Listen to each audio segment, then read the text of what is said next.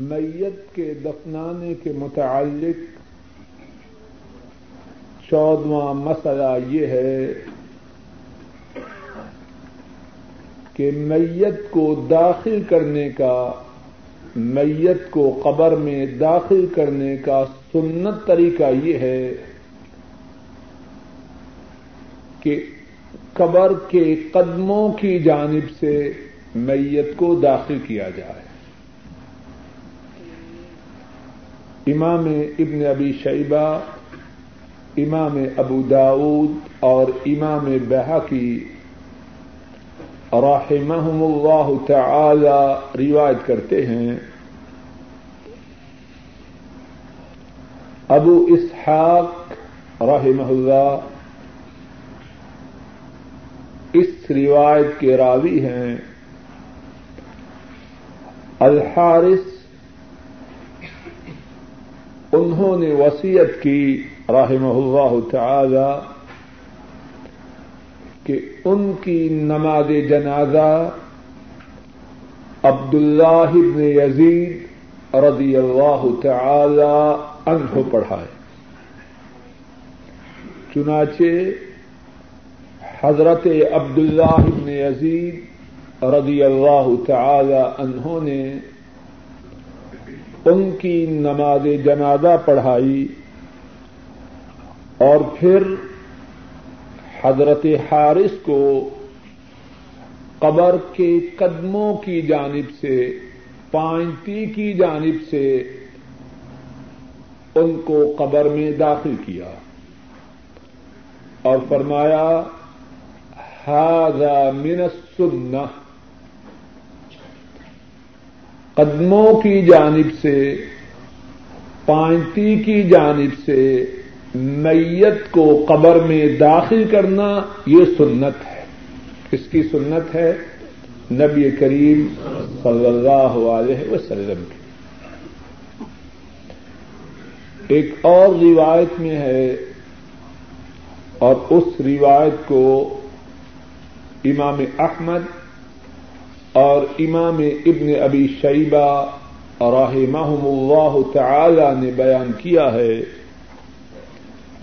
حضرت ابن سیرین رحمہ اللہ وہ بیان کرتے ہیں۔ کن تو مع انس رضی اللہ تعالی ان فی جنازت فامر بالمیت فصل من قبل رجل۔ ابن سیرین رحمہ اللہ فرماتے ہیں، میں حضرت انس رضی اللہ تعالی انہوں کے ساتھ ایک جنازے میں تھا۔ انہوں نے حکم دیا کہ قبر کی پانچی کی طرف سے، قبر کے قدموں کی جانب سے میت کو قبر میں اتارا جائے۔ تو چودواں مسئلہ یہ ہوا، سنت طریقہ یہ ہے کہ میت کو پانتی کی جانب سے قبر میں داخل کیا جائے۔ پندرواں مسئلہ، جب میت کو قبر میں داخل کیا جا رہا ہو، تو کیا کوئی مصنون دعا یا مصنون ذکر ہے؟ جواب یہ ہے، سنت یہ ہے کہ جب میت کو قبر میں اتارا جا رہا ہو تو اتارنے والے یہ کہیں، بسم اللہ وعلی سنت رسول اللہ صلی اللہ علیہ وسلم۔ ہم اپنے مرنے والے بھائی کو یا مرنے والی مسلمان عورت کو اللہ کے نام کے ساتھ اور رسول اللہ صلی اللہ علیہ وسلم کی سنت کے مطابق یا آپ صلی اللہ علیہ وسلم کے طریقے پر قبر میں اتار رہے ہیں۔ کتنی کتنے پیارے ہیں یہ الفاظ۔ حضرت امام ابو داود اور امام ابن ماجہ رحمهم اللہ تعالی روایت کرتے ہیں عبد اللہ ابن عمر رضی اللہ تعالی عنہما اس حدیث کے راوی ہیں، فرماتے ہیں، ان النبی صلی اللہ علیہ وسلم كان اذا وضع الميت في القبر، قال بسم الله وعلى سنة رسول الله صلى الله عليه وسلم. نبی مکرم صلی اللہ علیہ وسلم جب میت کو قبر میں اتارتے تو آپ یہ فرماتے، بسم اللہ وعلی سنت رسول اللہ صلی اللہ علیہ وسلم اللہ کے نام کے ساتھ اور رسول اللہ صلی اللہ علیہ وسلم کی سنت پر۔ ایک دوسری روایت میں ہے جس کو حضرات ائمہ احمد ترمدی بحقی اور حاکم رحمہ اللہ تعالی نے روایت کیا ہے۔ عبد اللہ بن عمر رضی اللہ تعالی عنہما اس حدیث کے راوی ہیں۔ آپ صلی اللہ علیہ وسلم نے فرمایا، اذا وضعتم موتاكم في القبور فقولوا بسم الله وعلى ملة رسول الله صلی اللہ علیہ وسلم. ارشاد فرمایا، جب تم اپنے مرنے والوں کو قبروں میں اتارو تو کہو، اللہ کے نام کے ساتھ اور رسول اللہ صلی اللہ علیہ وسلم کی ملت پر آپ کے طریقے پر۔ ایک اور حدیث پاک میں ہے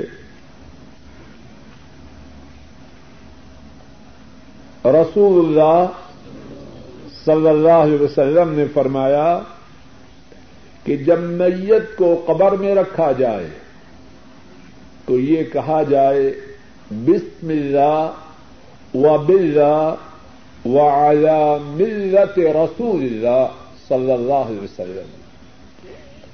اللہ کے نام کے ساتھ اور اللہ کے ساتھ اور رسول اللہ صلی اللہ علیہ وسلم کے طریقہ پر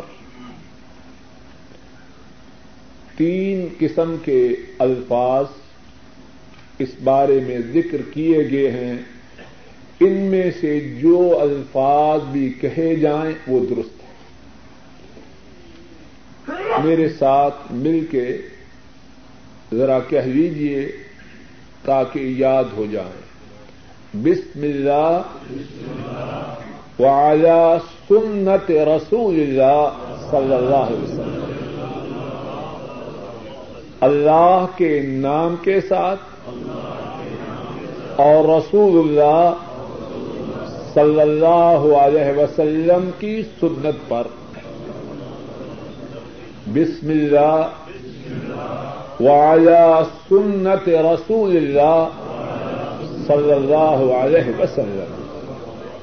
بسم اللہ وعلى سنت رسول اللہ صلی اللہ علیہ وسلم.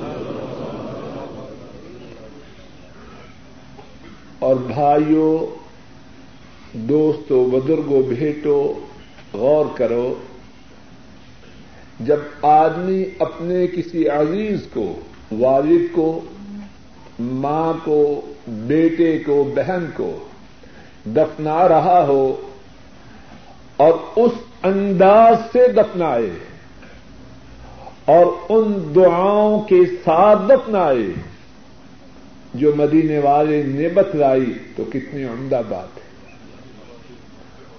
اور جو ان سے غافل ہو، سچ کہیے اس کے اپنے قریب کو دفنانے میں اور جانور کو گڑے میں پھینکنے میں کیا فرق ہے؟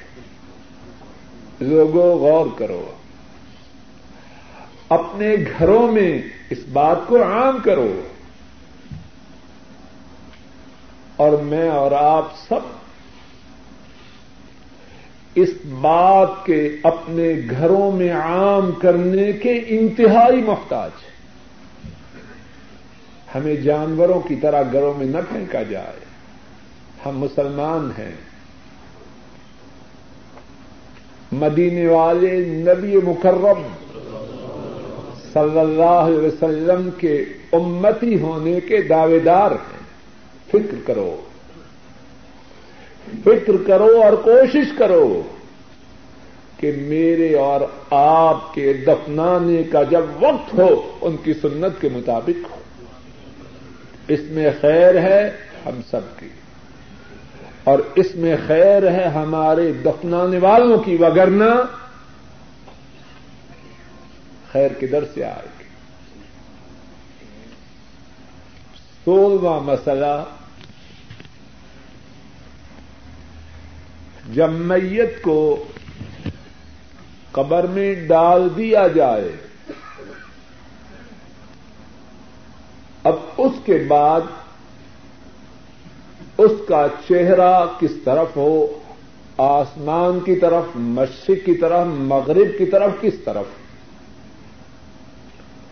سنت طریقہ یہ ہے کہ جب میت کو قبر میں رکھا جائے، اس کا چہرہ قبلہ کی طرف۔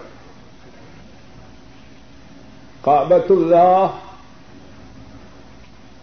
یہ اہل اسلام کا قبلہ ہے، جب وہ زندہ ہوں، اور اہل اسلام کا قبلہ ہے، جب وہ مر جائے۔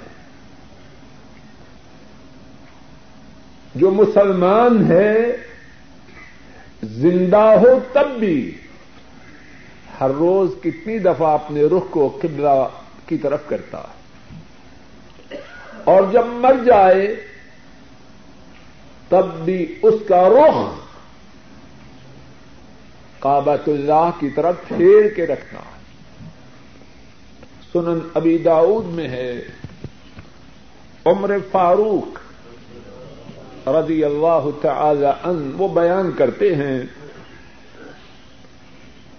ایک شخص رسول اللہ صلی اللہ علیہ وسلم سے سوال کرتا ہے مل خبائر بڑے بڑے گناہ کیا ہیں؟ آپ نے فرمایا، صلی اللہ علیہ وسلم، ہن نتس ان وہ نو ہے اور ان نو میں سے ایک گناہ یہ فرمایا وہ استحلال البیت الحرام قبلتكم احیاء و امواتا بیت الحرام کی بے حرمتی کرنا. یہ بڑے گناہوں میں سے ایک بڑا گناہ ہے. بیت الحرام کی بے حرمتی کرنا اللہ اس سے محفوظ رکھے. بیت الحرام کی بے حرمتی کرنا اور فرمایا قبلت کم وہ تمہارا قبلہ ہے احیا و امواتا، تم زندہ ہو تب بھی تمہارا قبلہ بیت الحرام ہے، تم مر جاؤ تب بھی تمہارا قبلہ بیت الحرام ہے۔ لوگوں رک جاؤ ذرا۔ جو بدبخت مسلمانی کا دعوی تو نہ کرے اور نماز نہ پڑھے، اس ظالم کا قبلہ کون سا؟ اب جب مرے تو اس کا منہ کس طرف کرے؟ جو مسلمان مرے، ہر روز اللہ کے روبرو بیت اللہ کی طرف رخ کر کے قیام و رکو و سجود کرے، اس کا تو چہرہ کریں گے کس طرف؟ بولیے۔ اور جو بد نصیب سارا دن کعبۃ اللہ کی طرف چہرہ ہی نہ کرے، نماز ہی نہ پڑے اس کا منہ کس طرف کیا جائے؟ بدمخت ہے۔ سترواں مسئلہ اللہ اکبر۔ اللہ ہمیں دین کی سمجھ عطا فرما اپنے دین کو اے اللہ، ہمارے رگ و ریشے میں سراج کر دے۔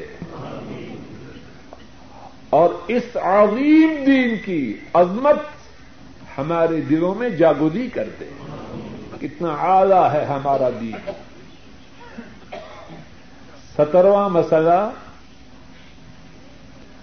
جب میت کو دفنانا ہے، مصنون باتوں میں سے ایک بات یہ ہے کہ مسلمان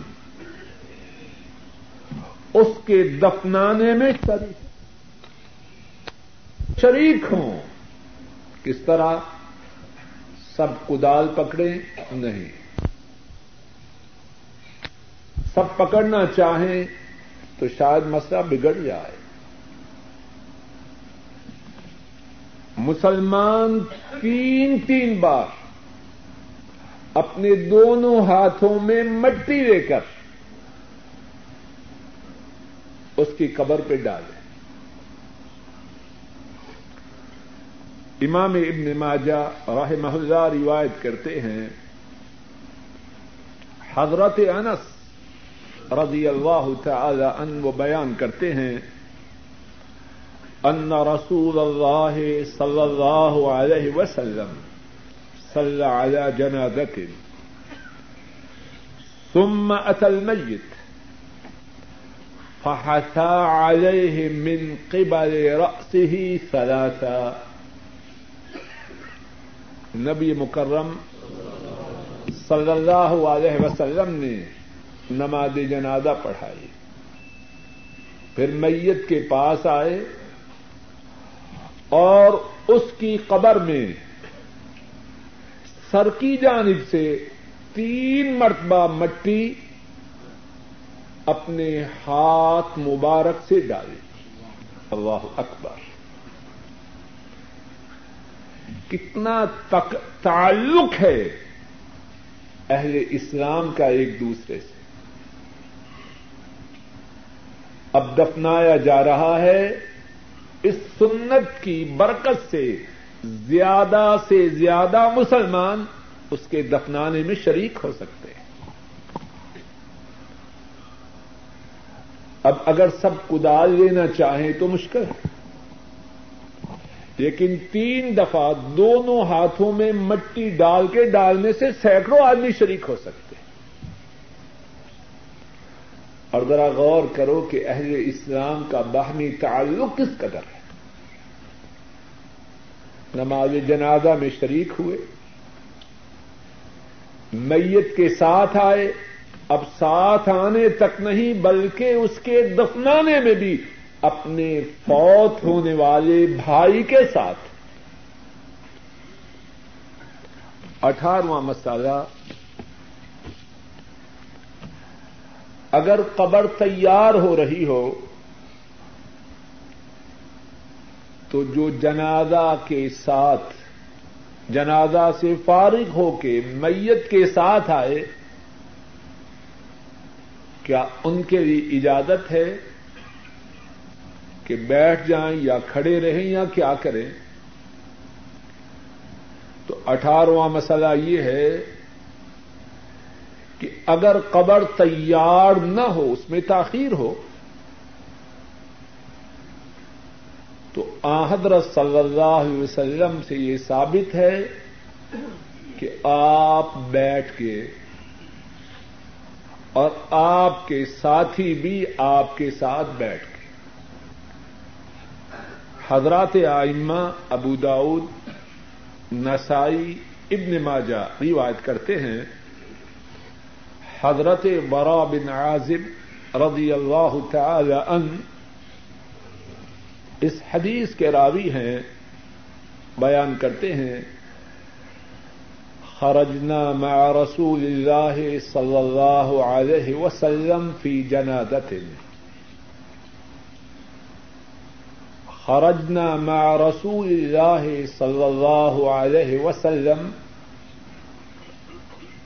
فی جنادت رجل من الانصار فانتحینا الى القبر.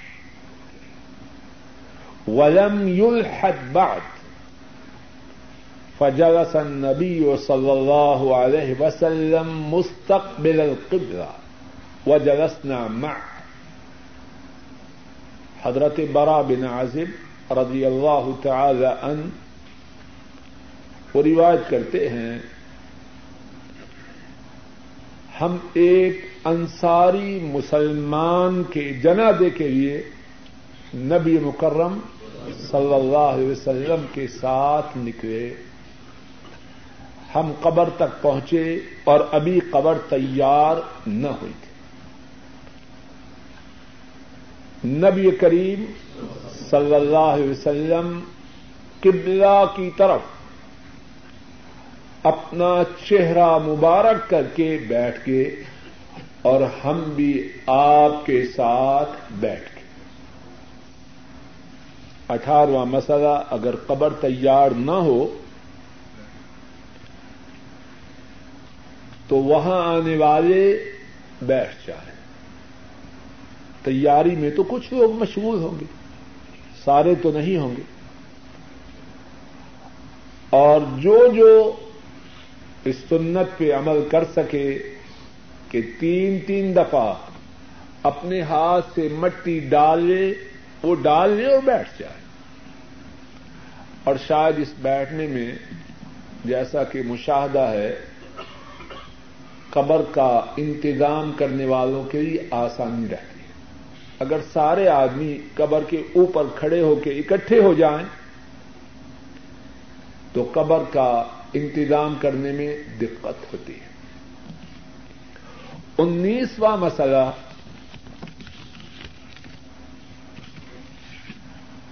قبرستان میں جبکہ اس طرح بیٹھنے کی صورت ہو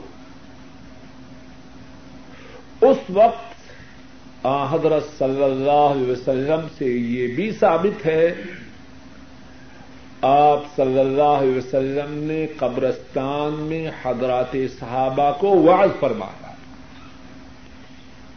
صحیح بخاری میں ہے، حضرت علی رضی اللہ تعالی ان بیان کرتے ہیں۔ آپ صلی اللہ علیہ وسلم قبرستان میں بیٹھے جبکہ جنازے کے لیے تشریف لائے، آپ صلی اللہ علیہ وسلم نے سر کو جھکایا اور لوگوں کو وعد فرمایا۔ اور یہاں یہ بات بھی یاد رکھنی چاہیے کہ جب قبرستان میں جائیں تو دنیا کے کس سے اپنے ساتھ نہ لے کے جائیں۔ موقع ہے اپنی اصلاح کا۔ اب قبرستان میں پہنچ چکے ہیں۔ میت کی تدفین کے اختتام کے منتظر ہیں، لیکن باتیں کیا ہو رہی ہیں؟ کاروبار کی باتیں، ملازمت کی باتیں اور بعض بدبخت اللہ کی نافرمانی کی باتوں میں مشہور ہے اور بعض بے عقل ایسے بھی دیکھے جاتے ہیں کہ وہاں بھی سگریٹ نوشی کر رہے ہیں۔ بے وقوفی کی باتیں لوگوں، قبرستان میں جانا دلوں کی صفائی کے لیے شاندار موقع اگر تو وہاں پہنچ ہی چکا ہے، اس موقع کو غنیمت سمجھ۔ اگر کوئی صاحب علم ہے تو وہ لوگوں کو نصیحت کرے۔ اور اگر ایسی صورت میسر نہ ہو، خود ہی غور کر۔ آج تو دفنانے کے لیے آیا ہے، کل لوگ تجھے دفنانے کے لیے آئے۔ کیا کچھ تیار کر رکھا ہے؟ کم از کم جب قبرستان میں پہنچے تب تو اس سوچ میں ڈوب۔ ادھر ادھر کی رایانی بیکار۔ یا دنیا کی باتوں میں مگن نہ ہو۔ بیسواں مسئلہ۔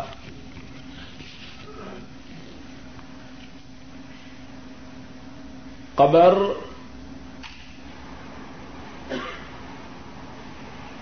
کتنی اونچی ہو۔ اب میت کو قبر میں ڈالا، دفنایا۔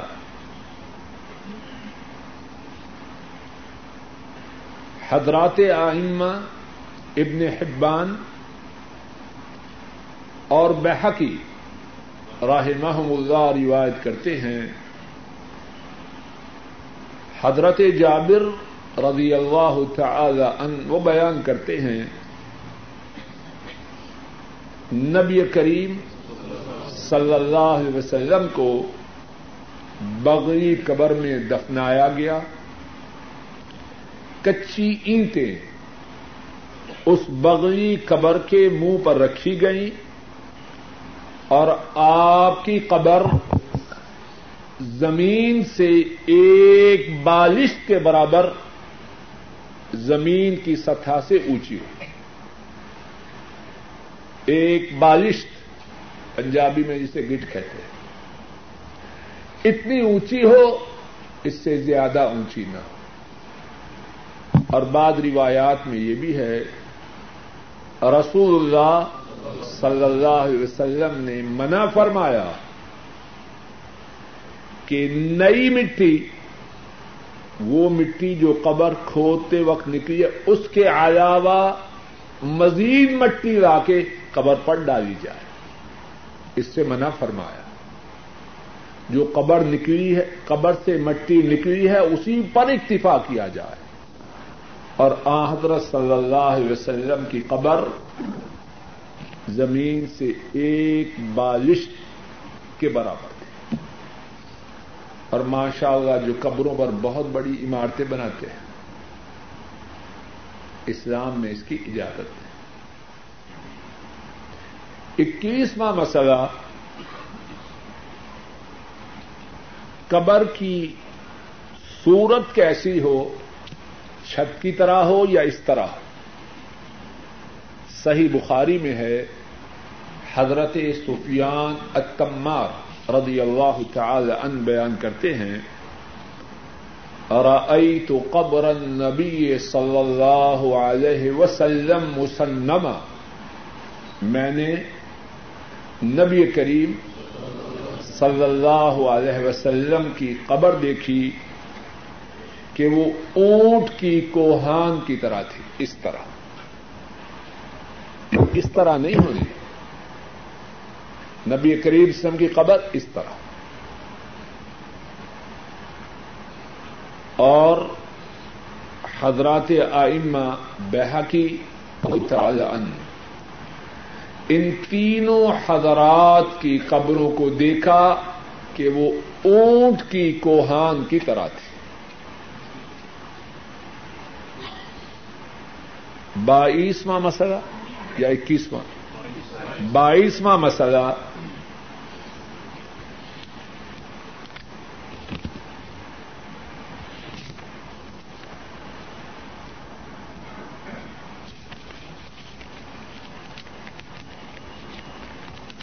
بائیسواں مسئلہ میت کو دفنانے کے بعد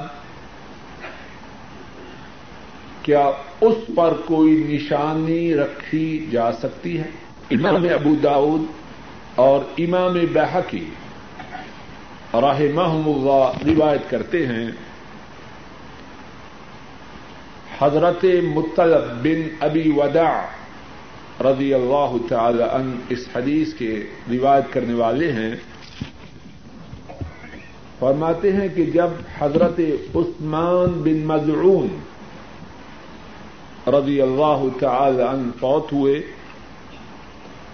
ان کے جنادے کو لے جایا گیا اور انہیں دفنایا گیا۔ نبی کریم صلی اللہ علیہ وسلم نے ایک آدمی کو حکم دیا فلاں پتھر لاؤ۔ وہ آدمی اس پتھر کو اٹھا نہ سکا۔ نبی کریم صلی اللہ علیہ وسلم اس پتھر کی طرف خود تشریف لے گئے۔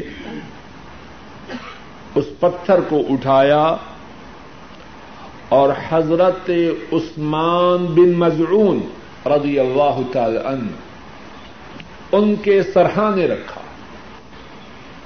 اور فرمایا، میں اپنے بھائی کی قبر پر یہ علامت رکھتا اب جو میرے گھر والوں میں سے فوت ہوں گے، ان کو اپنے اس بھائی کے پڑوس میں دفناؤں گا۔ تو کیا معلوم ہوا، میت کو دفنانے کے بعد پتھر وغیرہ کی کوئی نشانی رکھنا حضرت صلی اللہ علیہ وسلم کی سنت سے ثابت ہے۔ تیسواں مسئلہ، جب میت کو دفنایا جائے، اس کے بعد سنت طریقہ یہ ہے کہ دفنانے والے قبر پر کھڑے ہو کر میت کے لیے اللہ سے اس کے گناہوں کی معافی کا سوال کرے۔ حضرات آئمہ ابو داود، حاکم بہ کی راہ محمود بیان کرتے ہیں۔ حضرت عثمان بن عفان ذنورین رضی اللہ تعالی عنہما وہ روایت کرتے ہیں، كان النبي صلى الله عليه وسلم إذا فرغ من دفن الميت وقف عليه فقال استغفروا لأخيكم واسألوا له التثبيت فإنه الآن يسأل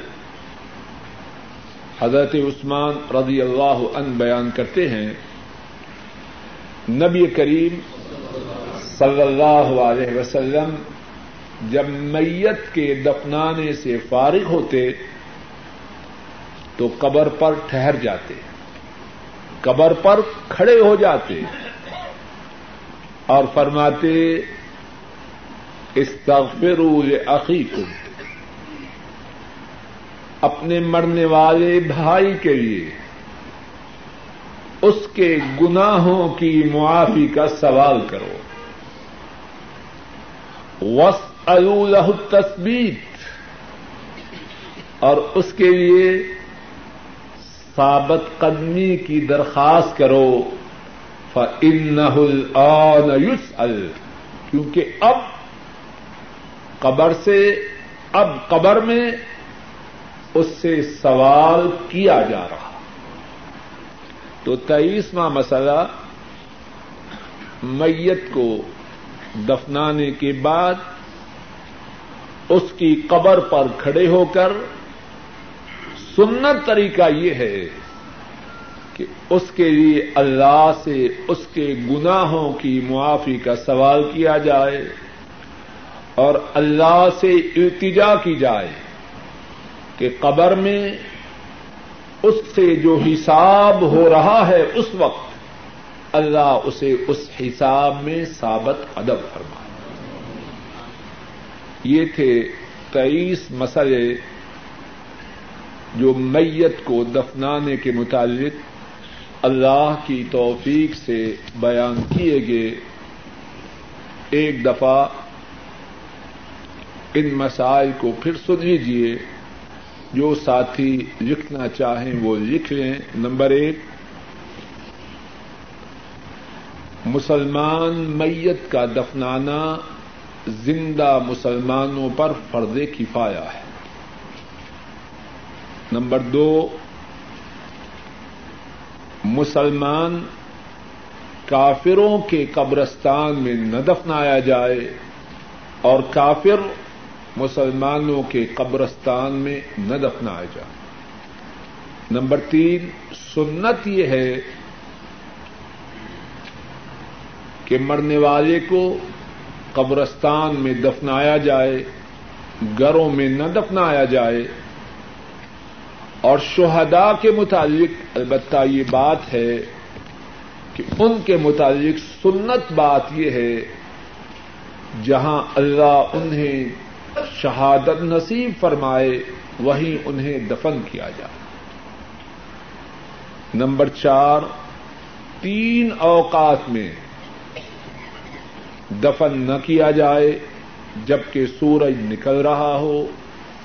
نمبر دو، جبکہ سورج پوری بلندی پر ہو۔ اور نمبر تین، جبکہ سورج غروب ہو رہا ہو۔ ہاں ضرورت کے تحت ان اوقات میں بھی دفن کیا جا سکتا نمبر پانچ، رات کو میت کو نہ دفنایا جائے۔ ہاں اگر ضرورت ہو تو رات کو دفنانا اس کی اجازت ہے۔ نمبر چھ، اگر ضرورت کے تحت میت کو رات کو دفنایا جائے تو اس وقت روشنی استعمال کی جا سکتی ہے۔ نمبر سات، قبر کھودتے وقت اس بات کا اہتمام کرنا چاہیے کہ قبر گہری، کشادہ اور اچھی ہو۔ نمبر آٹھ، ضرورت کے وقت دو، تین مرنے والوں کو ایک قبر میں دفنایا جا سکتا ہے۔ نمبر نو، جب دو یا تین مسلمانوں کو ایک ہی قبر میں دفنایا جا رہا ہو، تو پہلے قبر میں اس کو اتارا جائے گا جس کے سینا میں قرآن کریم اپنے دوسرے ساتھ دفنائے جانے والے بھائیوں سے زیادہ۔ نمبر دس، قبروں کی دو قسمیں ہیں، ایک بغلی ایک سندوکی دونوں قسم کی قبروں میں دفنانا درست ہے، لیکن افضل یہ ہے کہ بغوی قبر۔ نمبر گیارہ، میت کو قبر میں مرد اتاریں۔ عورتوں کا اس بات سے کوئی تعلق نہیں۔ نمبر بارہ، اگر مرنے والی عورت ہو، اس کا خامن اسے قبر میں اتار سکتا۔ نمبر تیرہ، عورت کو اس کے خامن کے علاوہ وہ لوگ قبر میں اتار سکتے ہیں، جن کے لیے اس عورت کا زندگی میں دیکھنا جائز تھا۔ یعنی عورت کے محارم میں سے ہوں اجنبی لوگ۔ وہ لوگ جن سے اس عورت کی زندگی میں شادی ہو سکتی تھی۔ وہ عورت کو قبر میں نہ اتارے نمبر چودہ سنت طریقہ یہ ہے کہ میت کو پائنتی کی جانب سے، قبر کے قدموں کی جانب سے قبر میں اتارا جائے۔ نمبر پندرہ، جب میت کو قبر میں اتارا جا رہا ہو، تو یہ کہنا سنت ہے، بسم اللہ وعلی سنت رسول اللہ صلی اللہ علیہ وسلم۔ اور اسی طرح، بسم اللہ وعلی ملت رسول اللہ صلی اللہ علیہ وسلم کہنا بھی درست ہے۔ اور اسی طرح بسم اللہ و بلّہ وعلى ملت رسول اللہ صلی اللہ علیہ وسلم کہنا بھی درست ہے۔ سولہواں مسئلہ، میت کو قبر میں رکھنے کے بعد اس کا چہرہ قبلہ کی طرف کرنا مصنون ہے۔ سترواں مسئلہ۔ سنت طریقہ یہ ہے کہ جب میت کو قبر میں ڈالا جائے اور اس کے بعد اس پر مٹی ڈالنے کا وقت ہو، تو مصنون طریقہ یہ ہے کہ جو مسلمان وہاں موجود ہوں، وہ تین تین دفعہ اپنے دونوں ہاتھوں میں مٹی لے کر قبر میں ڈالیں تاکہ وہ بھی دفنانے کے اجر و ثواب میں شریک ہو جائے۔ نمبر اٹھارہ، اگر قبر کی تیاری میں وقت ہو تو وہاں موجود مسلمانوں کے لیے یہ بات درست ہے کہ وہ بیٹھ جائیں۔ آ، حضرت صلی اللہ علیہ وسلم سے ایسی بات ثابت ہے۔ انیسواں مسئلہ، بھائی رہنے دیجیے کاغذ بعد میں آ جائیں۔ گے انیسواں مسئلہ، قبر کو ایک بالش تک اونچا کرنا چاہیے۔ اور رسول اللہ صلی اللہ علیہ وسلم، آپ کی قبر مبارک زمین سے ایک بالش اونچی تھی۔ اور اس کے ساتھ ضروری بات یہ ہے کہ جب میت کو قبر میں ڈالنے کے بعد اس پر مٹی ڈالی جائے، تو اپنی طرف سے نئی مٹی اس قبر پر نہ ڈالی جائے، بلکہ وہی مٹی استعمال کی جائے جو اس قبر کے گڑے سے باہر آئے۔ بیسواں مسئلہ۔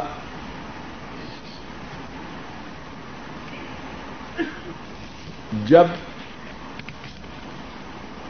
قبر، قبرستان میں بیٹھنے کا موقع میسر ہو تو سنت سے ثابت ہے کہ وعد و نصیحت ہو۔ اور ارد کیا کہ اگر کوئی وعد و نصیحت کرنے والا نہ ہو تو کم از کم وہاں موجود حضرات اپنی قبر اور آخرت کے متعلق غور و فکر کریں۔ دنیاوی گفتگو میں آخرت کے یاد کرنے کے اس موقع کو ضائع نہ کریں۔ بائیسواں مسئلہ یا اکیسواں؟ اکیسواں مسئلہ دفنانے کے بعد قبر پر نشانی رکھنا، پتھر وغیرہ، آ حضرت صلی اللہ علیہ وسلم کی سنت سے ثابت ہے۔ آخری مسئلہ جو بیان کیا گیا، دفنانے کے بعد سنت طریقہ یہ ہے، میت کی قبر پر کھڑے ہو کر اللہ سے مرنے والے کے گناہوں کی معافی کا اللہ سے سوال کیا جائے اور اللہ سے التجا کی جائے کہ اللہ مرنے والے کو اس حساب کتاب میں ثابت قدمی سے نوازے جس کی ابتدا قبر میں اس کے ساتھ ہو جاتی۔ اس کے بعد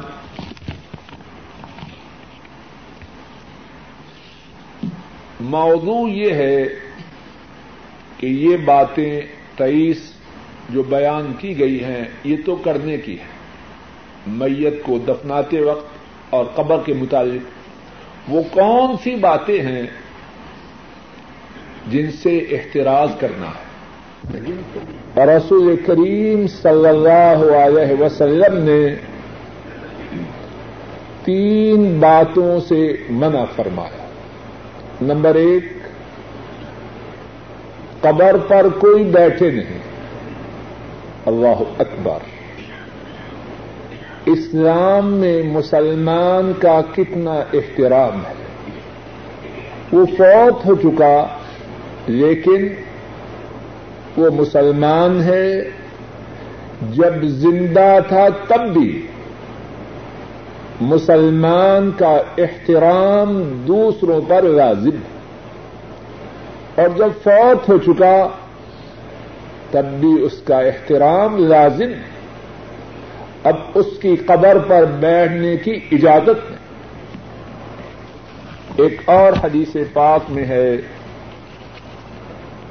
امام ابو داود رحمہ اللہ روایت کرتے ہیں حضرت ابو ہریرا رضی اللہ تعالی ان وہ بیان کرتے ہیں، نبی محترم صلی اللہ علیہ وسلم نے ارشاد فرمایا، تم میں سے کوئی انگارے پہ بیٹھے اور اس کے کپڑے انگارے پر بیٹھنے کی وجہ سے جل جائیں۔ یہاں تک کہ وہ آگ اس کی چمڑی تک پہنچ جائے، یہ اس سے بہتر ہے کہ وہ کسی قبر پر بیٹھے۔ آگ میں بیٹھے کپڑے جل جائیں اور آگ چمڑی تک پہنچ جائے، یہ بہتر ہے۔ لیکن کسی مسلمان کی قبر پر بیٹھنا یہ درست ہے۔ اللہ اکبر، غور کیجیے۔ مسلمان کا کتنا احترام ہے اور ساتھ ساتھ اپنا جائزہ بھی لیں زندے تو زند مردے تو مردے رہے، ہم زندوں کے ساتھ بھی کیا سلوک کرتے؟ ہیں مسلمان کی بے حرمتی کرنے والا اس نے اسلام کی مخالفت کی۔ ایک اور حدیث پاک میں ہے۔ امام ابو داود رحمہ اللہ بیان کرتے ہیں، حضرت ابی مرسد الغنوی رضی اللہ تعالی ان وہ بیان کرتے ہیں۔ آپ صلی اللہ علیہ وسلم نے فرمایا، لا تجلسوا علی القبور، قبروں پر نہ بیٹھ۔ اور قبروں پر بیٹھنا تو دور کی بات۔ کسی مسلمان کو اس بات کی بھی اجازت نہیں کہ وہ کسی قبر کے ساتھ ٹیک لگائے۔ اس کی بھی اجازت ہے۔ امام احمد رحمہ اللہ روایت کرتے ہیں، حضرت امر بن حضرت امر الانصاری رضی اللہ تعالی ان وہ بیان کرتے ہیں۔ اور آنی رسول اللہ صلی اللہ علیہ وسلم متخین علی قبر. مجھے رسول کریم صلی اللہ علیہ وسلم نے دیکھا کہ میں ایک قبر کے ساتھ ٹیک لگائے بیٹھا تھا۔ آپ صلی اللہ علیہ وسلم نے فرمایا لا تؤذي صاحب القبر۔ اے قبر کے ساتھ ٹیک لگانے والے قبر والے کو اذیت نہ پہنچاؤ۔ اللہ اکبر۔ کتنا احترام ہے ایک مسلمان کا۔ اللہ ہمیں اہل اسلام کا احترام کرنے کی توفیق عطا کر زندوں کا بھی اور مردوں کا۔ دوسری بات جو ابتدا میں حدیث پڑھی، فرمایا، وہ ان اس بات سے منع فرمایا کہ قبر کو پختہ کیا جائے۔ اب کہیے کہ اللہ نے چنٹکے دیے اور قبر پختہ کرواتے۔ ان کا کروانا درست ہے یا غلط؟ ہے سنگ مرمر لگاتے ظالم اللہ کے دیے ہوئے مال کو اللہ کے نبی صلی اللہ علیہ وسلم کی نافرمانی میں خرچ نہ کر۔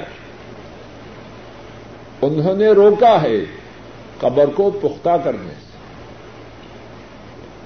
تیسری بات اس حدیث پاک میں فرمائی وَيُبْنَ عَلَيْهِ قبر پہ عمارت نہ بنائی جائے۔ اس سے منع فرمایا۔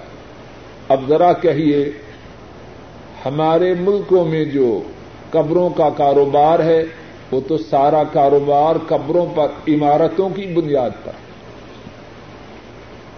جتنی بڑی قبر پر عمارت ہوگی اتنا بڑا کاروباری ادارہ اتنے زیادہ گاہک آئیں گے اور مجاوروں کا کاروبار اتنا زیادہ چمکے گا۔ سب باتیں اسلام کے خلاف۔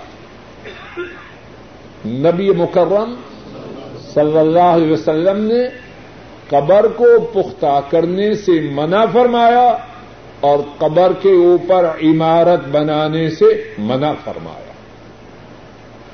اور ایک دوسری روایت میں ہے، او یوزاد علی، او یکتب علی۔ آپ صلی اللہ علیہ وسلم نے اس بات سے بھی منع فرمایا کہ قبر کی مٹھی میں اضافہ کیا جائے۔ پختہ کرنا تو دور کی بات۔ اس پر عمارت بنانا تو دور کی بات۔ اس بات کی بھی اجازت نہیں کہ قبر کھودتے وقت جو مٹی نکلی ہے، میت کو دفنانے کے بعد مزید مٹی اس میں شامل کی جائے۔ اب پختہ کرنا کہاں سے آیا؟ اور قبر پر عمارت بنانا وہ کہاں سے آیا؟ اور ایک اور بات سے من فرمایا او یوک علی۔ اس بات سے منع فرمایا، قبر پر کچھ نہ لکھا جائے۔ قبر پر لکھنے سے منع فرمایا۔ اب جائیے قبرستان میں۔ ہمارے ملک میں یا شاید یہی کیفیت ہندوستان اور بنگلہ دیش میں۔ لکھا ہوا ہے کہ نہیں؟ یہ کس کی سنت ہے؟ کس کی تابے داری؟ ان کی تابے داری ہے جن کی شفات کے ہم امیدوار ہیں۔ ان کی تابے داری ہے جن کے حوض کوثر سے پانی پینے کی اللہ سے تمنا ہے۔ لوگوں ڈر جاؤ۔ چاہتے کیا ہو، کرتے کیا ہو؟ ثابت کرتے ہو۔ کہ جب تک زندہ رہا تب بھی اللہ اور اس کے رسول کا نہ فرمان مرا تب بھی نہ فرمان کیوں بری گواہی دے رہے ہو اپنی میت کے لیے؟ قبر کے پختہ کرنا، قبر کا پختہ کرنا کس بات کی نشانی ہے؟ مدینے والے کا تابے دار۔ قبر پہ عمارت بنانا، قبر پہ نام لکھنا۔ مدینے والے نے منع فرمایا۔ تم نے اپنے مرنے والے کو اچھا سرٹیفکیٹ دیا؟ لوگوں غور کرو، اس میں میت کے ساتھ ہمدردی نہیں، اس کے ساتھ زیادتی۔ اس کے بارے میں بری گواہی ہے۔ اور زندہ لوگ بھی اپنے پسمانگان کو، اپنی اوزادوں کو اپنے اعزا قارب کو تلقین کریں کہ جب مر جائیں مدینے والے کی سنت کے خلاف کوئی کام نہ کرنا۔ صلی اللہ علیہ وسلم۔ ایک اور حدیث میں ہے۔ امام ابن ماجہ رحمہ اللہ وہ بیان کرتے ہیں نہا رسول اللہ صلی اللہ علیہ وسلم ان يكتب على القبر شيء نبی مکرم صلی اللہ علیہ وسلم نے اس بات سے منع فرمایا کہ قبر پر کچھ لکھا جائے. لوگوں اگر قبر پر لکھنے میں خیر ہوتی تو مدینے والے ہمیں منع کرتے ہوش کرو قبر پر لکھنا منع اس کے علاوہ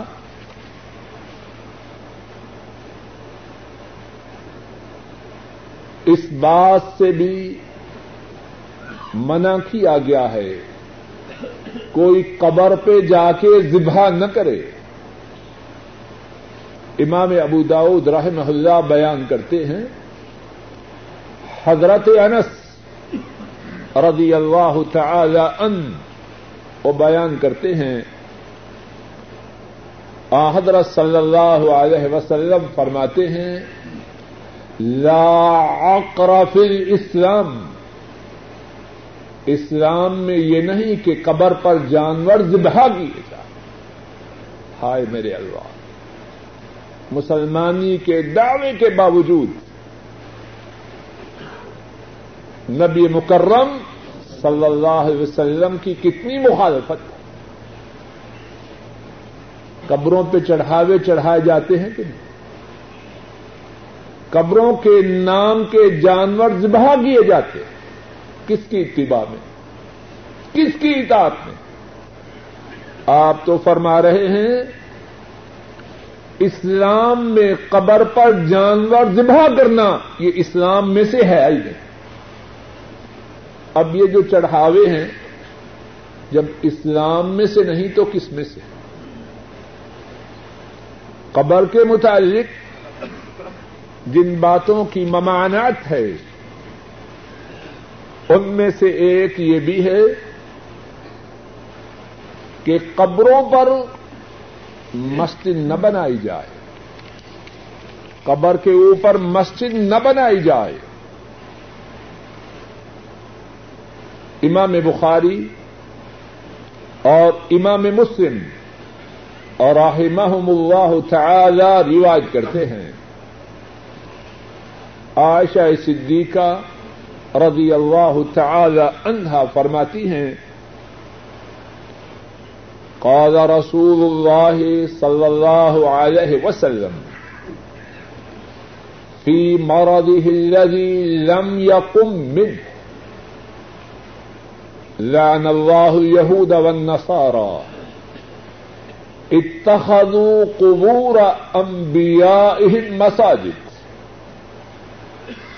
قالت، ولولا ذلك لأبرز قبره۔ امام بخاری اور امام مسلم اور رحمہم اللہ تعالی روایت کرتے ہیں۔ عائشہ صدیقہ رضی اللہ تعالی عنہا بیان کرتی ہیں۔ رسول اللہ صلی اللہ علیہ وسلم نے اس بیماری میں ارشاد فرمایا جس بیماری سے آپ صحت یاب نہیں، کون سی بیماری؟ آخری بیماری۔ کیا فرمایا؟ لعن اللہ یہود والنصارا۔ اللہ یہودیوں اور نصرانیوں پر لعنت کرے۔ کیوں؟ اتخذوا قبور انبیائہم مساجد۔ انہوں نے اپنے نبیوں کی قبروں کو مسجدیں بنا دی۔ اور آشا صدیقہ رضی اللہ تعالی عنہا فرماتی ہیں وزا ذلك لأبرز قبره۔ اگر اس بات کا خدشہ نہ ہوتا تو آپ کی قبر کو ظاہر کیا جاتا، کمرے کے اندر بنائی۔ تاکہ نہ ظاہر ہو، نہ اس پہ لوگ مسجد بنا۔ ایک دوسری حدیث میں ہے، امام بخاری اور امام مسلم، رحمہم اللہ تعالی، اس حدیث کو روایت کرتے ہیں۔ عائشہ صدیقہ رضی اللہ تعالی عنہا بیان کرتی ہیں لما نزل برسول الله صلى الله عليه وسلم. تفك يطرح خميسة له على وجهه. فعدم کا شفہ انوچ ہے فرماتی ہیں، آ حضرت صلی اللہ علیہ وسلم پر جب بیماری آئی ان کی مراد ہے آخری بیماری۔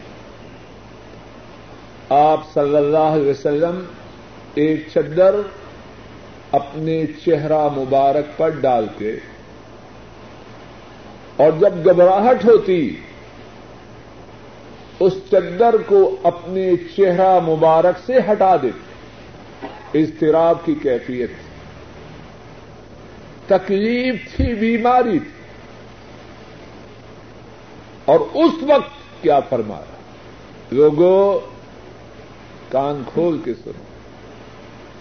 ہمارے نبی کریم صلی اللہ علیہ وسلم اس کیفیت میں جبکہ بیماری کا حملہ شدید تھا، امت کو جو بات فرمائیں گے وہ اہم ہوگی یا معمولی ہوگی؟ سب بولو۔ کتنی اہم ہوگی؟ کیا فرمایا؟ لعنت اللہ علی الیہود والنصارى اتخذوا قبور انبیائهم مساجد۔ اللہ کی لعنت ہو یہود و نصارہ پر۔ کیوں؟ انہوں نے اپنے انبیاء کی قبروں کو مسجد بنایا۔ عائشہ صدیقہ رضی اللہ تعالی عنہا فرماتی ہیں یو حضر مسما سنا آپ صلی اللہ علیہ وسلم اپنے اس فرمان مبارک سے امت کو اس بات سے روک رہے تھے۔ تم وہ نہ کرنا جو یہود و نصارہ نے کیا۔ لوگوں ہمارے ملکوں میں کیا لوگوں نے قبروں پر مسئلے نہیں بنا رکھے اور بڑے فہر سے بناتے اور بہت زیادہ مال خرچ کیا جاتا اور لوگ بڑے ولولے اور شوق سے ان مسنوں میں اور ان قبروں میں جاتے ہیں۔ یہ کام کن کا ہے؟ مسلمانوں کا یا یہود و نصارہ کا؟ حدیث آپ کے سامنے کس نے لانت کی ہے؟ جو سراپا رحمت تھے، مجسمہ شفقت تھے۔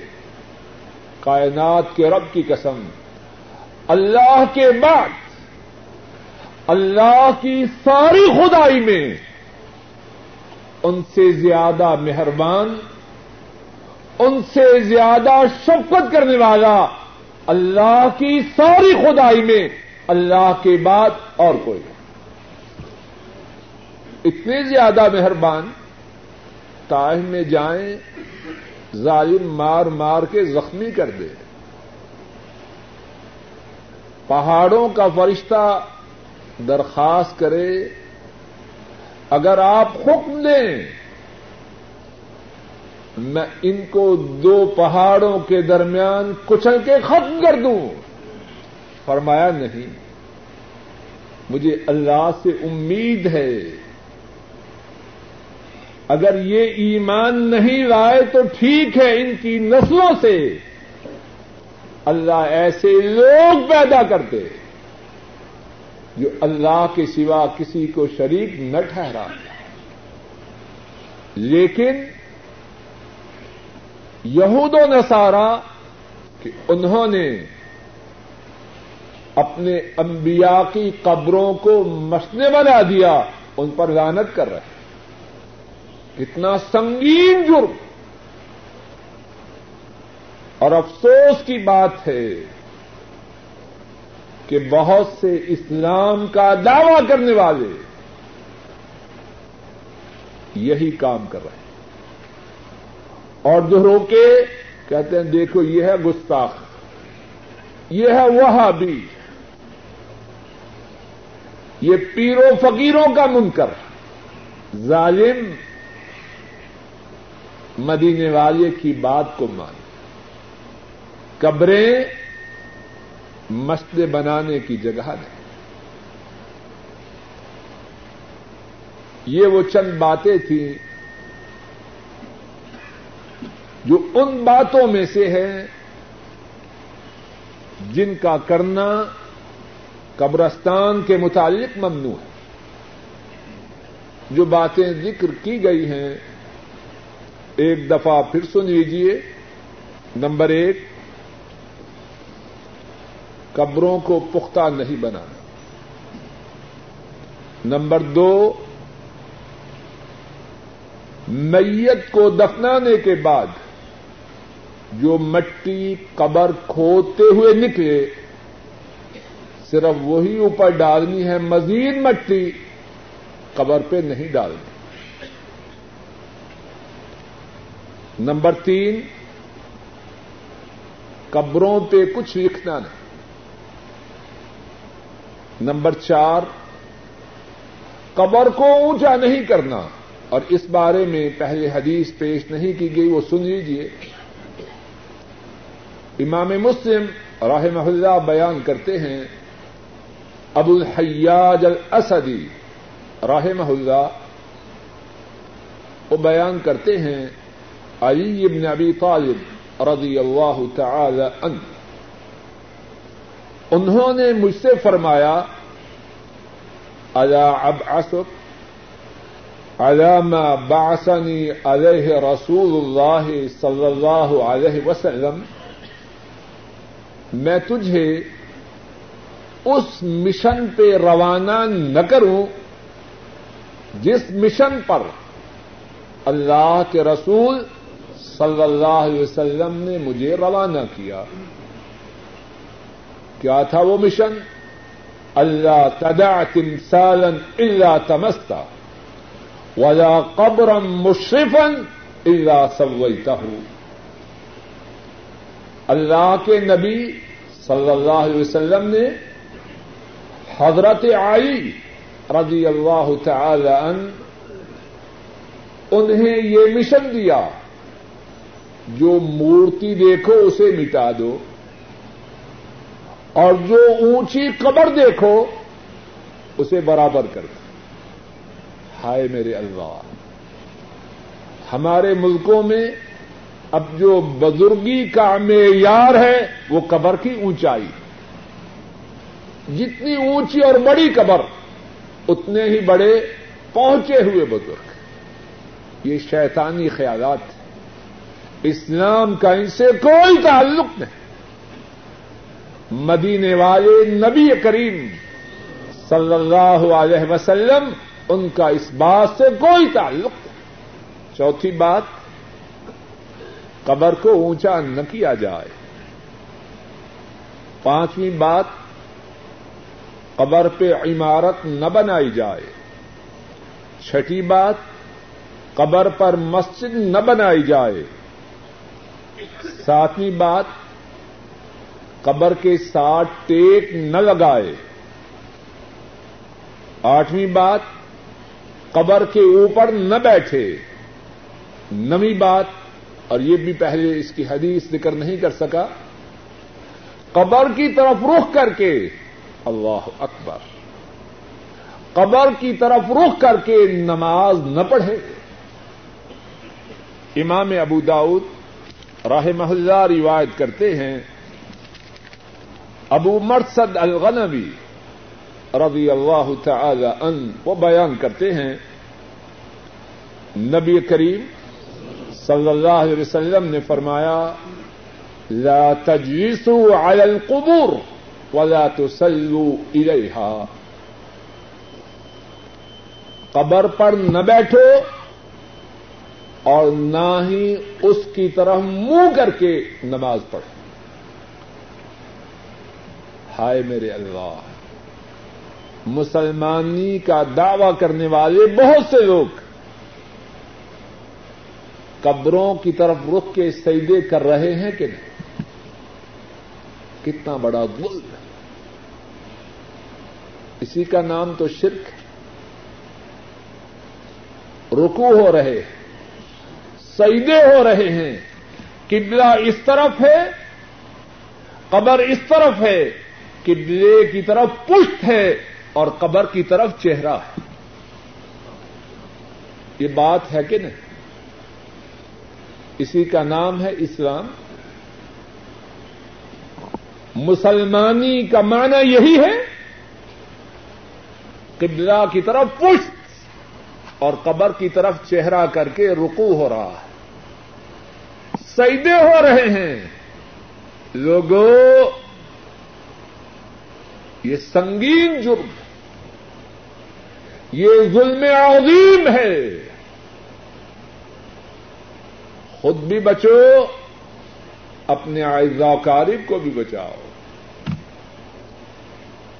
اپنی ماں کو، اپنے باپوں کو، اپنے بہن بھائیوں کو، اپنے آئزہ کارب کو، اپنے دوستوں کو اس سنگین جرم سے بچانے کے لیے اپنی پوری کوشش کرو۔ اگر کسی کے دل میں کسی کے لیے محبت ہے، تو سب سے بڑی ہمدردی یہ ہے کہ اس کو شرک سے بچا لیا جائے۔ کائنات کے رب کی قسم۔ کائنات کے رب کی قسم۔ کائنات کے رب کی قسم۔ سب سے بڑی ہمدردی کسی انسان کے ساتھ یہ ہے، اسے شرک سے بچایا جائے۔ اگر کوئی شخص اپنے ماں باپ کی بہت خدمت کر رہا ہے، یہاں سے مسلسل ڈرافٹ بھیج رہا ہے، تہار بیچ رہا ہے، اس کی ماں شرک کر رہی ہے، اس کا باپ شرک میں مبتلا ہے، اور وہ انہیں شرک سے بچانے کے لیے کوشش نہیں کرتا، وہ بیٹا بھی ظالم ہے۔ وہ بیٹا بھی بدبخت ہے کہ ماں باپ اتنے بڑے سنگین جرم میں پھنسے ہیں اور اسے کچھ پرواہ ہی نہیں۔ تو نوی بات، یہ ارض کی، قبر کی طرح منہ کر کے نماز نہیں پڑھنی سیدا نہیں کرنا روکو نہیں کرنا۔ دسویں بات قبروں پہ جا کے جانور نہیں چڑھانے، جانور ذبح قبروں پہ جا کے نہیں کرنا، اس بات کا اسلام سے کوئی تعلق نہیں۔ ان باتوں کے علاوہ کچھ اور باتیں، ہندو پاک کے معاشرے میں قبروں کے متعلق پائی جاتی ان باتوں میں سے ایک بات قبروں پہ چراغا کرنا۔ اے عقل مندو یہ کس کی سنت ہے؟ مدینے والے کی سنت ہے؟ صدیق کی سنت ہے؟ فاروق کی سنت ہے؟ ذنورین کی سنت ہے؟ علی مرتدا کی سنت ہے؟ رضی اللہ تعالی عنہم اجمعین۔ کعبے کے رب کی قسم کسی کی سنت ہے کہاں سے لائے؟ صحابہ نے ایسے کیا؟ تابعین نے ایسے کیا؟ کہاں سے لائے ہو قبروں پہ چراغا کرنا؟ دین کے نام پر، دین سے بغاوت۔ اسی طرح قبروں پہ جا پہ جا کے قرآن خانی کرنا، کہاں سے آئی ہے یہ بات؟ اللہ کے نبی صلی اللہ علیہ وسلم نے چھوٹی چھوٹی بات بتلائی۔ انہوں نے یہ بات نہیں بتلائی۔ قبر پہ جا کے اذان دینا، کس لیے؟ کس نے بتلایا؟ مٹی کے ڈھیروں پر۔ سورہ اخلاص پڑھ کے قبر میں رکھنا کس نے بتلایا؟ بناوٹی باتیں چھوڑو۔ وہ کرو، وہ نہ، آگے نہ ہو۔ پھر وہ گرمی محسوس کرتے ہیں۔ ٹھیک ہے، جو جہاں ہے ٹھیک ہے۔ لیٹ آنے والوں کا قصور ہے، ہمارا کیا قصور ہے؟ جو پہلے آئے انہیں تنگ نہ کرے ڈھیلوں پر سورہ اخلاص پڑھنا اور قبر میں رکھنا کس نے بتلایا جاری باتیں چھوڑو، بناوٹی باتیں ترک کرو۔ رسول اللہ صلی اللہ علیہ وسلم نے جو بتلایا وہ ہمارے لیے کافی۔ کافی ہے کہ نہیں؟ کپڑوں پر قرآن کریم کی صورتیں لکھنا، میت کے ساتھ رکھنا، کس نے بتلایا ہے؟ کہاں سے لائے ہو؟ جو بات کتاب و سنت میں ہے وہ سر آنکھوں پر۔ جو بات کتاب و سنت میں ہے وہ سر آنکھوں پر۔ اور جو کتاب و سنت میں نہیں، اس کا اسلام سے کوئی تعلق نہیں۔ ہمارے یہ کتاب و سنت کافی ہے یا نہیں؟ بولیے۔ کائنات کے رب کی قسم۔ خیر کی کوئی بات ایسی نہیں جس کی امت کو ضرورت ہو اور امت کے نبی صلی اللہ علیہ وسلم نے امت کو نہ بتلائی خیر کی ساری باتیں بتلا دے۔ اور کائنات کے مالک اللہ نے خود قرآن کریم میں بتلایا۔ کہ میں نے اپنے دین کو پورا کر دیا۔ اليوم اکملت لکم دینکم واتممت علیکم نعمتی ورضیت لکم الاسلام دینا۔ آج میں نے تم پر اپنے دین کو پورا کر دیا۔ اپنی نعمت کو مکمل کر دیا اور تمہارے لیے اسلام کو بطور دین پسند فرمایا۔ اور حکم دیا رسول کریم صلی اللہ علیہ وسلم کو، آپ پر اللہ نے جو دین نازل کیا ہے، وہ سارے کا سارا امت کو پہنچا دیا۔ آپ نے وہ دین پہنچایا یا نہ پہنچایا؟ خود ارشاد فرمایا، لقد تركتكم ملا مثل البيضاء ليلها كنهارها لا يضيغ عنها الا حاذق فرمایا میں تمہیں روشن دین پر چھوڑ کر جا رہا اور اتنے روشن دین پر چھوڑ کر جا رہا ہوں کہ اس دین کی راتیں اس کے دنوں کی طرح چمکدار اور روشن۔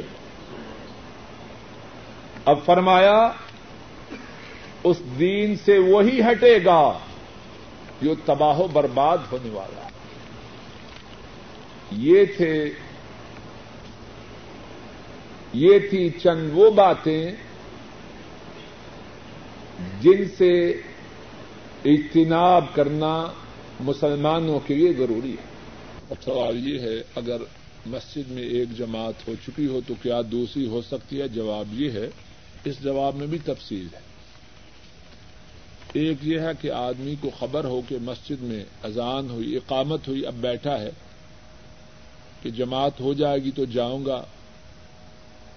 امام صاحب کے ساتھ پڑھی تو پندرہ منٹ لگیں گے۔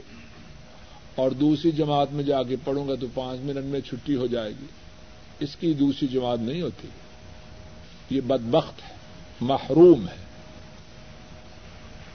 اور اس کا یہ عمل ناجائز اور حرام ہے کہ جان بوجھ کے بیٹھا ہے کہ پہلی جماعت نکل جائے۔ اس طرح کرنا بہت بڑی خطرے کی بات ہے۔ اگر بیٹھا اسی وقت مر جائے، تو اس کا شمار کن میں ہوگا؟ کتنی خطرے کی بات ہاں اگر رہ جائے، تو جائے مسجد میں، حدیث سے ثابت ہے، دوسری نماز اسی مسجد میں ہو سکتی، اس میں کوئی حرج نہیں۔ لیکن جس طرح کے عرض کیا ہے ارادہ تن پہلی جماعت نہ چھوڑے، کہ اپنی جا کے کرا دوں گا۔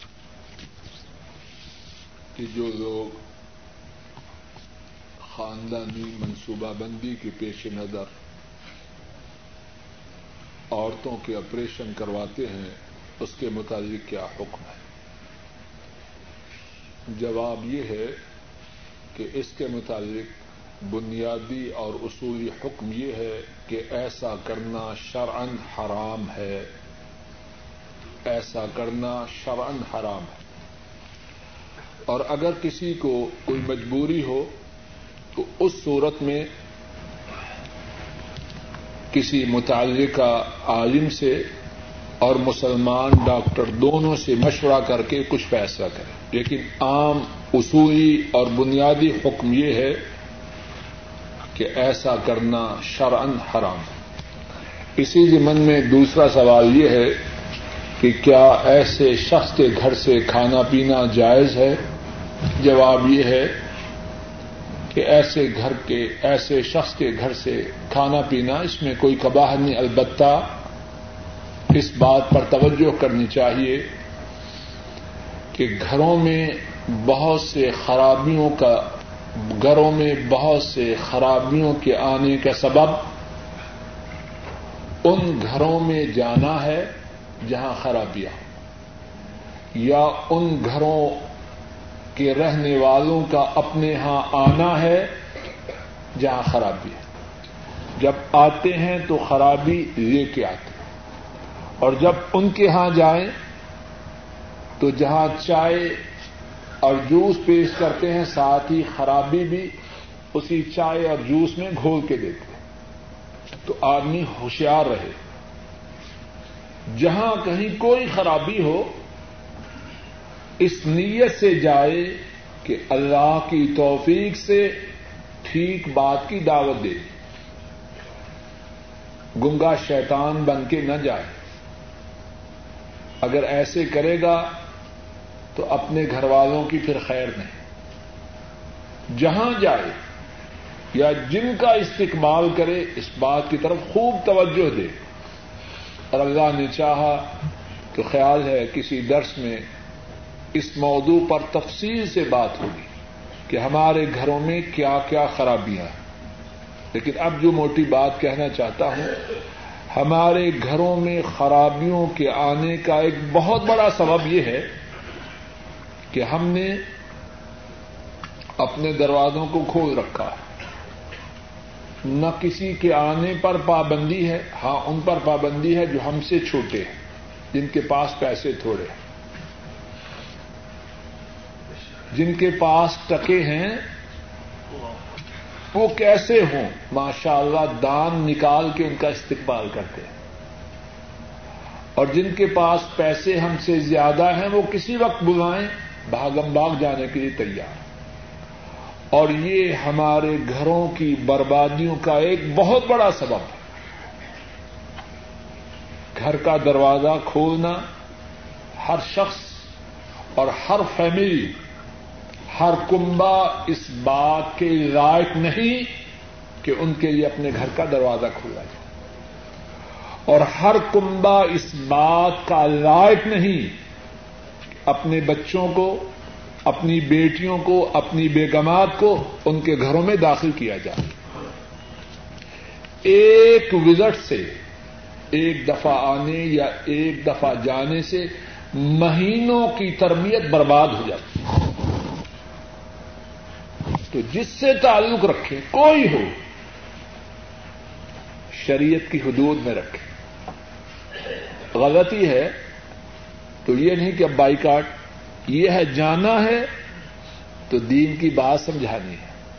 کسی نے آنا ہے تو اس کی اصل خدمت کیا ہے؟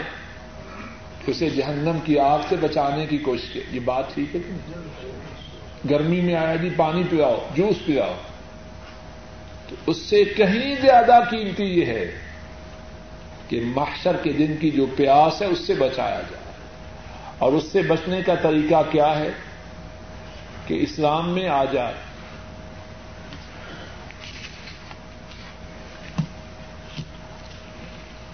سوال یہ ہے کہ اگر کسی کو مجبور کر کے، دھمکی دے کے طلاق لی جائے تو کیا وہ شرن طلاق ہوتی ہے کہ نہیں؟ جواب یہ ہے، وہ طلاق جو مجبور کر کے لی جائے، جان سے مار دیں گے طلاق دو، ایسی طلاق شرح میں واقع نہیں۔ ہوتی اس طلاق کی شرح میں کوئی حیثیت ان شاء اللہ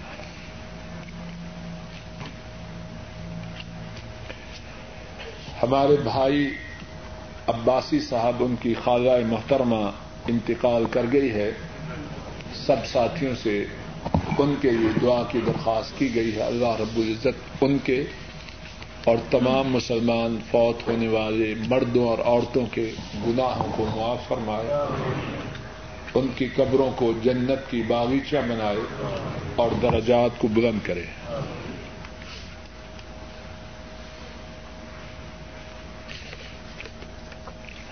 یہ بھی خاندانی منصوبہ بندی ہی کے مطابق سوال ہے تو وہ جواب پہلے دیا جا چکا ہے۔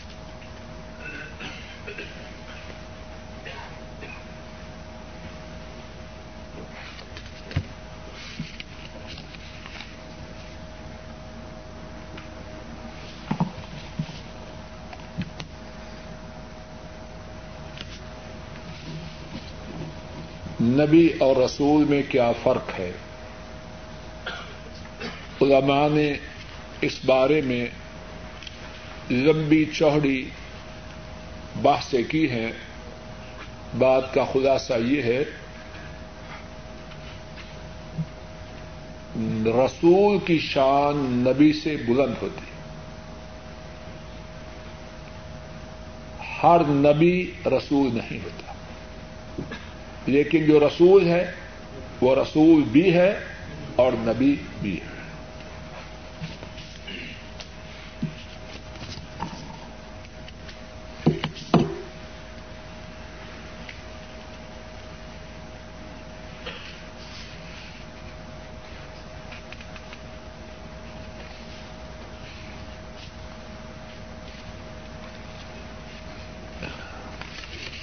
ایک سوال یہ ہے کہ ایک ساتھی نماز پڑھ رہے تھے اور نماز میں سجدے کی حالت میں اپنی ناک زمین پر نہ لگاتے تھے۔ دوسرے ساتھی نے سمجھایا تو کہنے لگے، میں فلاں کا مقلد ہوں اور ہمارے ہاں ناک سجدہ میں زمین پر لگانی ضروری ہے ایسی بات کسی مسلمان کو نہیں کہنی چاہیے۔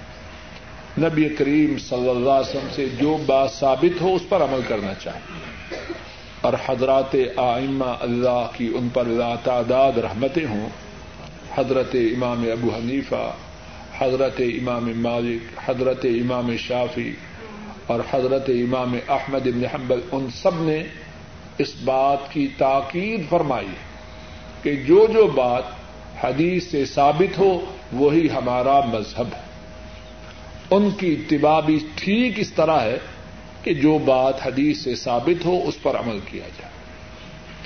اور حدیث کی روح سے یہ ضروری ہے کہ سجدے کی حالت میں پیشانی بھی اور ناک بھی زمین پر لگایا جائے۔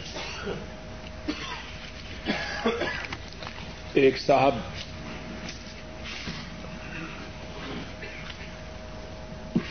ایک صاحب کی والدہ محترمہ بیمار ہیں، انہوں نے ان کے لیے دعا کی درخواست کی ہے۔ اللہ رب العزت اپنے فضل و کرم سے انہیں اور تمام مسلمان بیماروں کو شفائے کاملہ اور آج عطا فرما اور اسی مناسبت سے یہ بات ارض کروں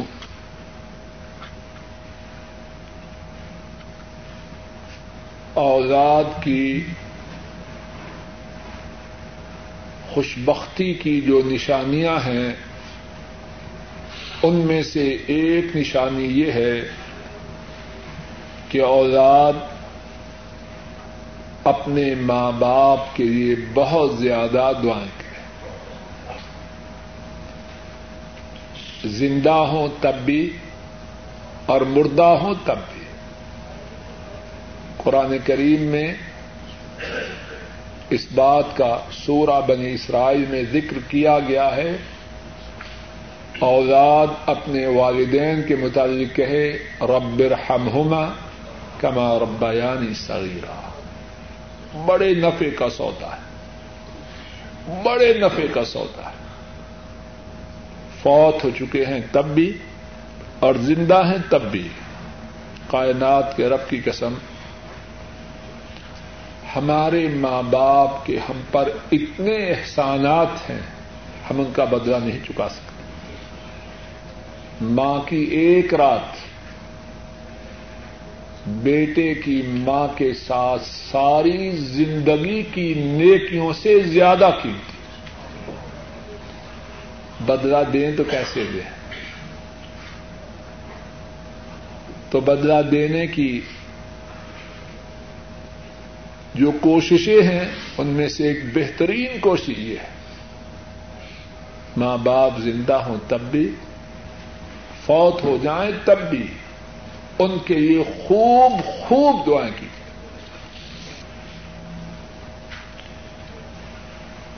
ایک سوال یہ ہے کہ میں چپل نہیں پہن سکتا، حالت احرام میں کیا پہنوں؟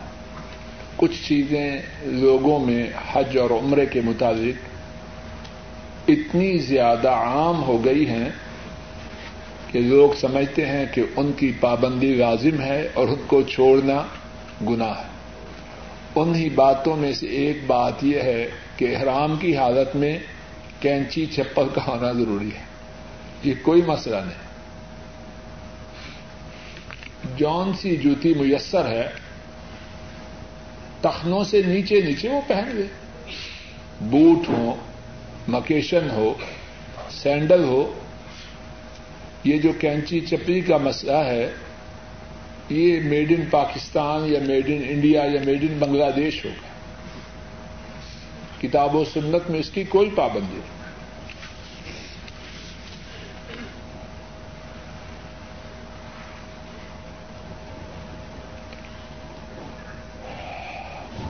ایک ساتھی فجر کی نماز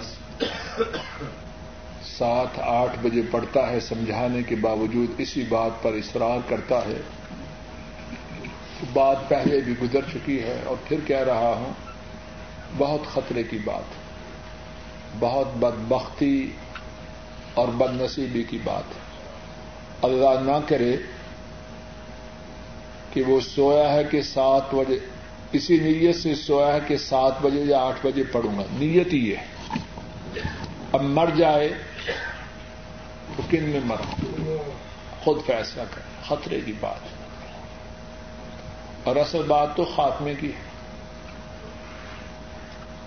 اگر مسلمان نہ مرا تو جو عمرے کیے، حج کیے، زکات و خیرات کی، رمضان کے رودے رکھے، جب مرا، اسلام سے باہر نکل کے معاملہ بڑا سنگین اور خطرناک ہے۔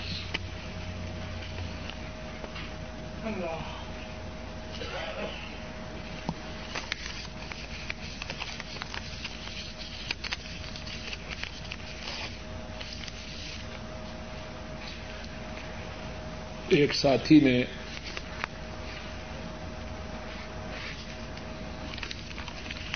درخواست کی ہے کہ اس کے گھر والے مشرق ہیں۔ دعا کیجیے کہ اللہ رب العزت اپنے فضل و کرم سے انہیں ہدایت کرا خوب توجہ کیجیے ہم میں سے بہت سے ساتھی اس بارے میں غفلت اور کوتاہی کا شکار ہوتے ہیں۔ ماں قبروں کی پجاری ہے۔ باپ قبروں پہ جا کے رکو اور سجدے کرنے والا ہے۔ اور بیٹے کو پرواہ نہیں۔ ویسے خدمت گزار ہے۔